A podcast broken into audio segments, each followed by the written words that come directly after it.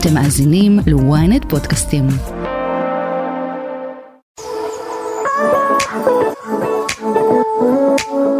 שלום, חג שמח, שנה טובה, ברוכים הבאים לברזייה. אני בר זגה, אנחנו בסיכום שנה. איזה שנה מטורפת הייתה לנו. מלא כוכבים שהיו פה ודיברו וסיפרו, אבל עכשיו סוף סוף זה רק אני לבד, איזה כיף, איזה כיף, אני מרגיש שיש לי בית ריק. אני אוכל לספר לכם, רק אני ואתם, על הפודקאסטים הכי ויראליים שהיו בשנה החולפת. וזהו, איזה התרגשות, איזה כיף, איזה כיף שנגמרה השנה. מתחילים שנה חדשה. ורגע לפני שאנחנו מתחילים אני מזכיר לכם שאתם יכולים לשמוע את כל הפרקים באפל, בספוטיפיי, אפילו לצפות בנו ביוטיוב, ככה אם הייתה לכם תחושה של אה, טלוויזיה, אז uh, שלא תגידו שלא ידעתם. אז נתחיל עם אור לוזון שהפודקאסט איתה באמת היה הפתעה. אני לא הכרתי אותה לפני, לא פגשתי אותה לפני, זה באמת היה מפגש ראשון שלנו, אפילו לא דיברנו לפני.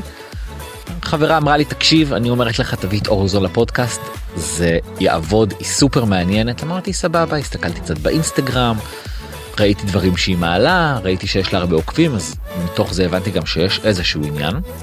וואלה, הייתה לי הפתעה, הגיעה לכאן. אה, למי שלא מכיר אגב אה, אורי הסטייליסטית של בר רפאלי ועומר אדם, באמת באה לדבר פה על העבודה שלה כסטייליסטית בתעשייה, באמת עם שמות גדולים, וקצת סיפורים מאחורי הקלעים, פדיחות מאחורי הקלעים, ולמי שעוקב אחריה בטח יודע שיש לה אורח חיים די נהנתני של חופשות, טיסות, מלונות יקרים, כל uh, שבת בבריכה עם החבר'ה, אצל אבא שלה עמוס לוזון איש עסקים uh, בבית, ותשמעו, לאנשים תמיד יש מה להגיד איפה שיש uh, כסף ו- ועושר בעין. והיא באה לדבר על זה ולספר שכל כך לא אכפת למה אנשים אומרים.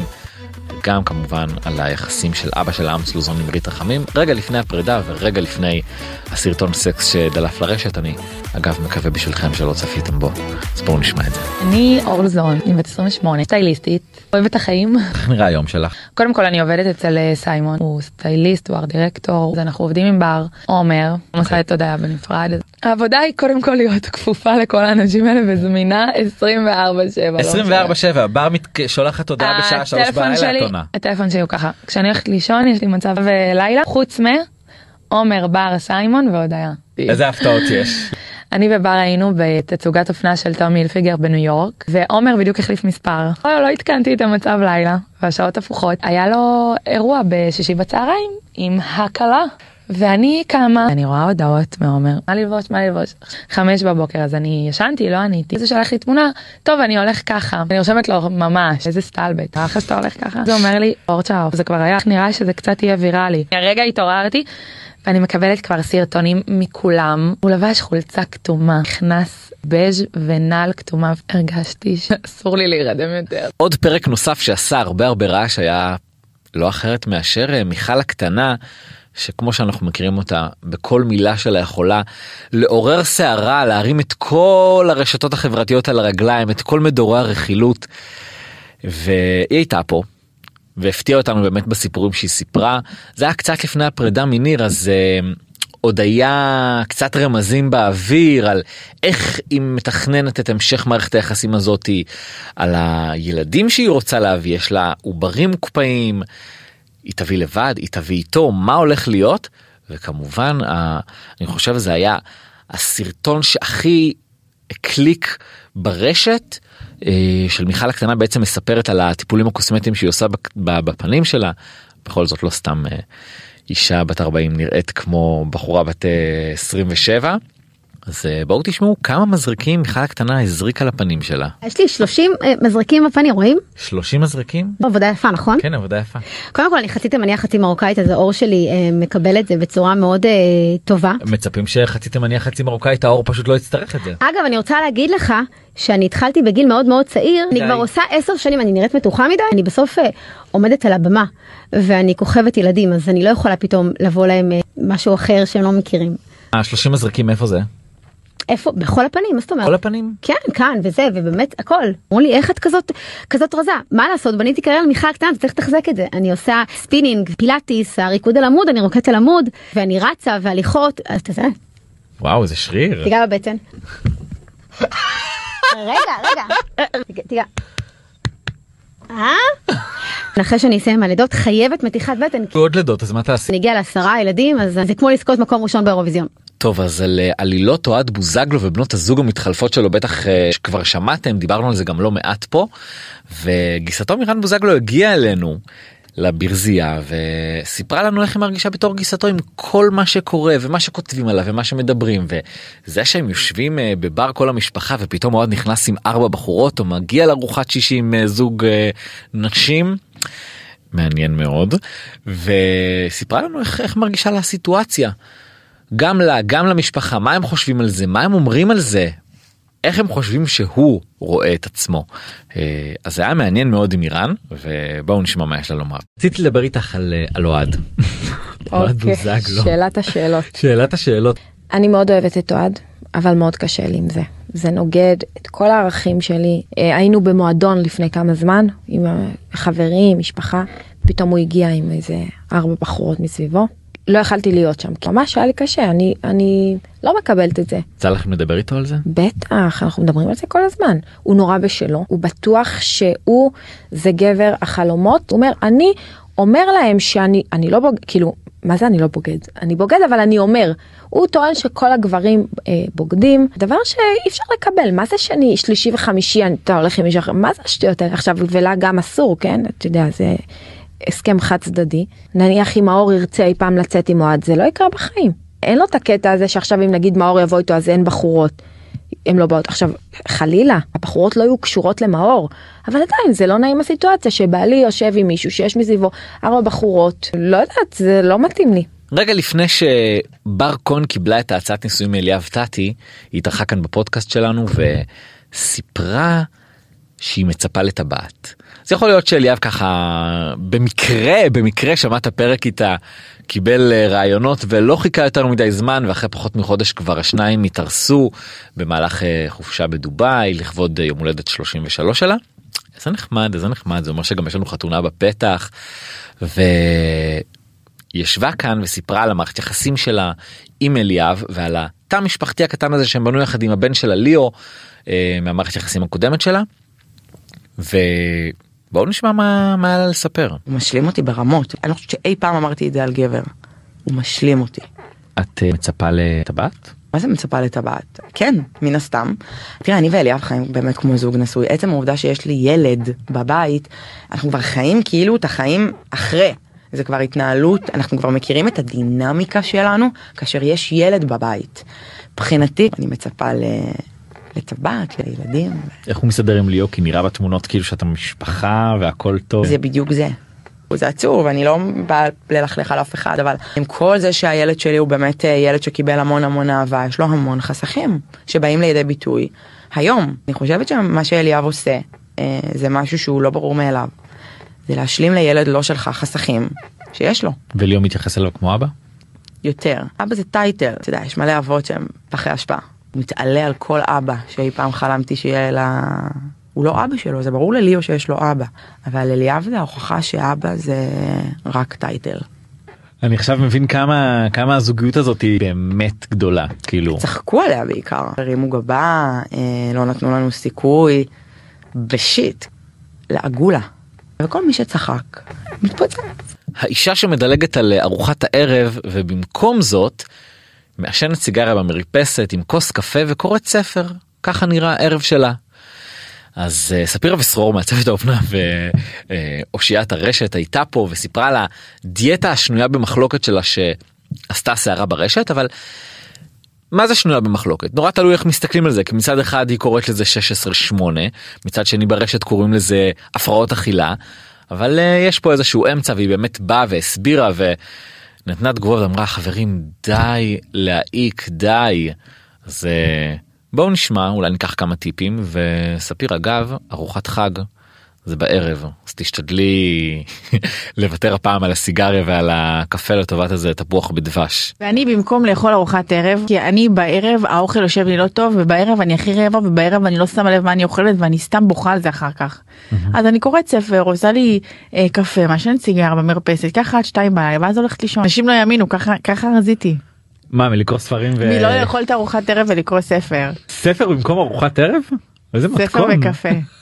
אז תחשוב שאני אוכלת ארוחת ערב בשש, ואז אני לא אוכלת כאילו משש. ואני שבעה, אני לא מרהיבה את עצמי. היה איזה עניין באינסטגרם שכתבת שאת אה, מוותרת על ארוחות ערב. זה די, אז אני אגיד שקוראים לזה 16-8, זה יישמע לך יותר טוב? מה, כאילו, יואו, כל דבר. נכון. אני אין לי סבלנות. כי די, חלאס, כל אחד שיעשה מה שהוא רוצה, מה אכפת לכם? מצפים מבן אדם שיש לו קהל של עוקבים שזאת לא תהיה הדוגמה שהוא נותן. מה הדוגמה? זו דוגמה לא טובה לעשות דיאטה? בנות שלחו לי איך רזית ככה, סיפרתי שאני לא אוכלת ארוחת ערב, שאני מסיימת את האוכל שלי בשעה 6 בערב, ואז שותה רק קפה וקוראת ספר כדי לא להתעסק באוכל, כי אם אני מתעסקת אני מזמינה מקדונלדס, ולא נכון. בא לי את זה. מה הבעיה בזה? אחרי חתונה מפוארת בדובאי והמון המון המון ביקורות על האירוע הזה, נטע ברזני הגיע אלינו לספר על האירוע שלה הפרטי, שהפך אה, לאירוע של כולם בעצם, שרק ביקרו את כל העניין הזה של הנסיעה לדובאי, השמלה שהיא לבשה, ולמה האורחים שלה נדרשו לשים 6,000 שקל על החתונה לא כולל המעטפה עם הצ'ק, וכמובן למה היא עשתה את החתונה בדובאי זאת שאלת השאלות וגם תשובה כמו שרק נטע ברזני יודעת לתת. היו אנשים, תקשיב, היו אנשים שאמרו לי, תשמעי נטע, באמת, תשמעי נטע, כאילו זה לחוץ לי, זה זה, אין בעיה ממי. באת, אמרת לי את זה, ואתה חבר טוב שלי, ואני יודעת שאתה רוצה לבוא, מושלם, סדרתי אותך. מה שצריך, גם את המשפחה שלי לקחנו תחת חסותי של גרי, את כל ה... אתה יודע, דודים, זה, לא יודעת מה, את הקרבה, סבתא, סבא, אז זה. מי נדפק עם ה-6,000 שקל? למה אני נדפק? למה נדפק חיים? אתה יודע כמה הוצאות עלה לי אותו בן אדם? אתה לא יודע כמה. אבל כי עשית את זה בדובאי. די, נו, אז איפה הייתי עושה את זה? בים המלח שכולם היו צפים לי אחרי זה? די, נו, חיים שלי, בוא שנייה. די, לדוג אי אפשר שם, נו, בוא דקה. אין לי כוחות, באמת, אין לי. תקשיב, אני עשיתי משהו... לא, אני אגיד לך מה. אתה יודע למה אני תותחית? נו. כי תראה על מה אתה מדבר איתי עכשיו, על שיגעונות שלי. איי, איזה יופי, כמה רוגע בבן אדם אחד. אז את אומרת זה מה שרצית, רצית בסוף שידברו. חיים, רציתי ליהנות ונהניתי, רציתי? להיות וואו והייתי וואו וואו וואו. האמת היא גם שלא מעניין אותי דעות של אנשים על השמלה שלי כי השמלה שלי הייתה מדהימה ברמות. והרגשתי פשוט בטקס פרסי האוסקר חיים, ככה הרגשתי.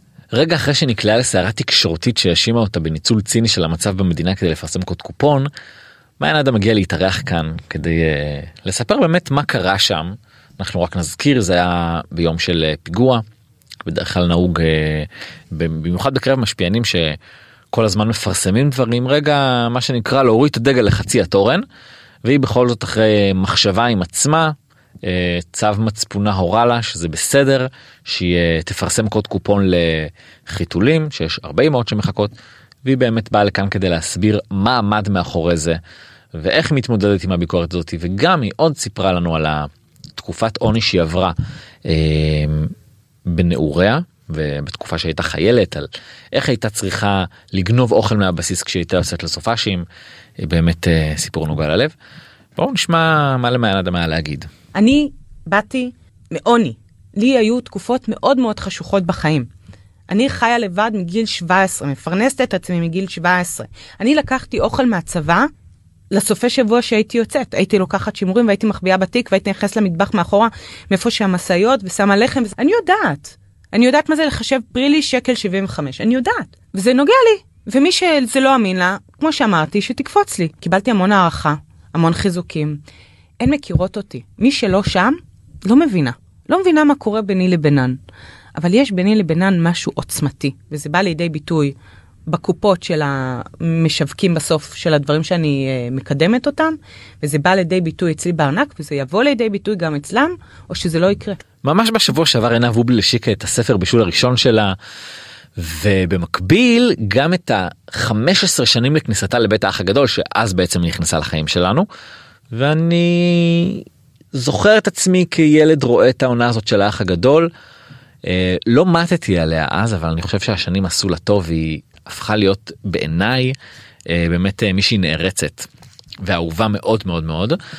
והיא התארחה פה אצלנו היה נורא קשה להביא אותה באמת היה מאמץ רב בסוף היא אה, פינתה שעה ביומן שלה והגיעה לפה באמת סיפרה על ההתמודדות עם ההצלחה שלה כמשפיענית ובאמת על כך שלא מלמדים אותנו באופן כללי את האנשים לא לא מלמדים איך להתמודד עם הצלחה אלא רק עם כישלון על הטיפול הפסיכולוגי שהייתה צריכה לקחת בעקבות זה וגם על התחרות ברשת היא לא רוצה להיות משפיענית מספר אחת היא רוצה פשוט לעבוד ולפרנס את המשפחה שלה. כמו שהיא אמרה אני רואה את עצמי עינה בובליל אימא לחמישה עובדת מאוד קשה לפרנסתה.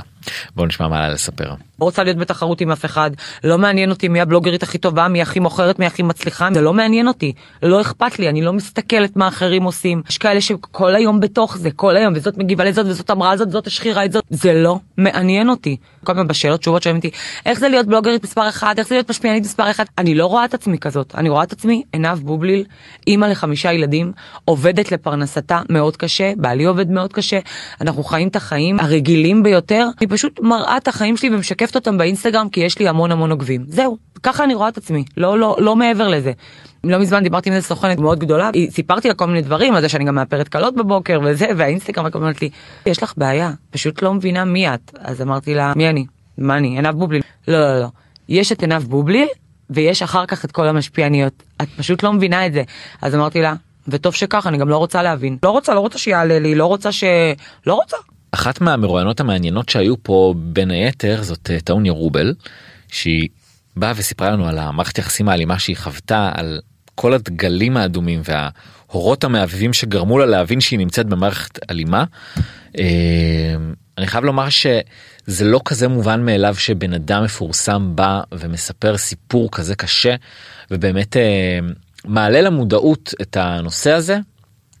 היא גם סיפרה לנו אה, על המצב הכלכלי הקשה שהיא נקלעה אליו בעקבות הפרידה הזאת היא נשארה עם ילדה וקשיים כלכליים. Uh, בואו נשמע מה היה לומר. אם אתה חושב שאלמז תעביר מהדורה לצורך העניין? מהדורת חדשות של שמונה, לא של שלוש, ארבע, חמש.